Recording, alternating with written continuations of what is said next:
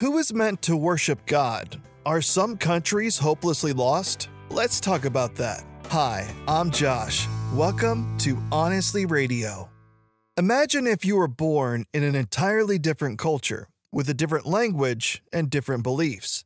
Would you still recognize God and His glory? Psalm 65 8.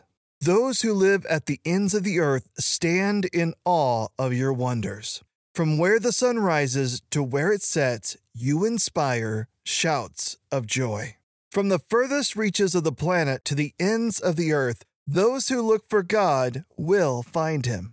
His beautiful creation speaks volumes of his love and goodness. I pray you embrace God's word. Thanks for joining us on Honestly Radio. Embrace Jesus Christ, embrace true purpose.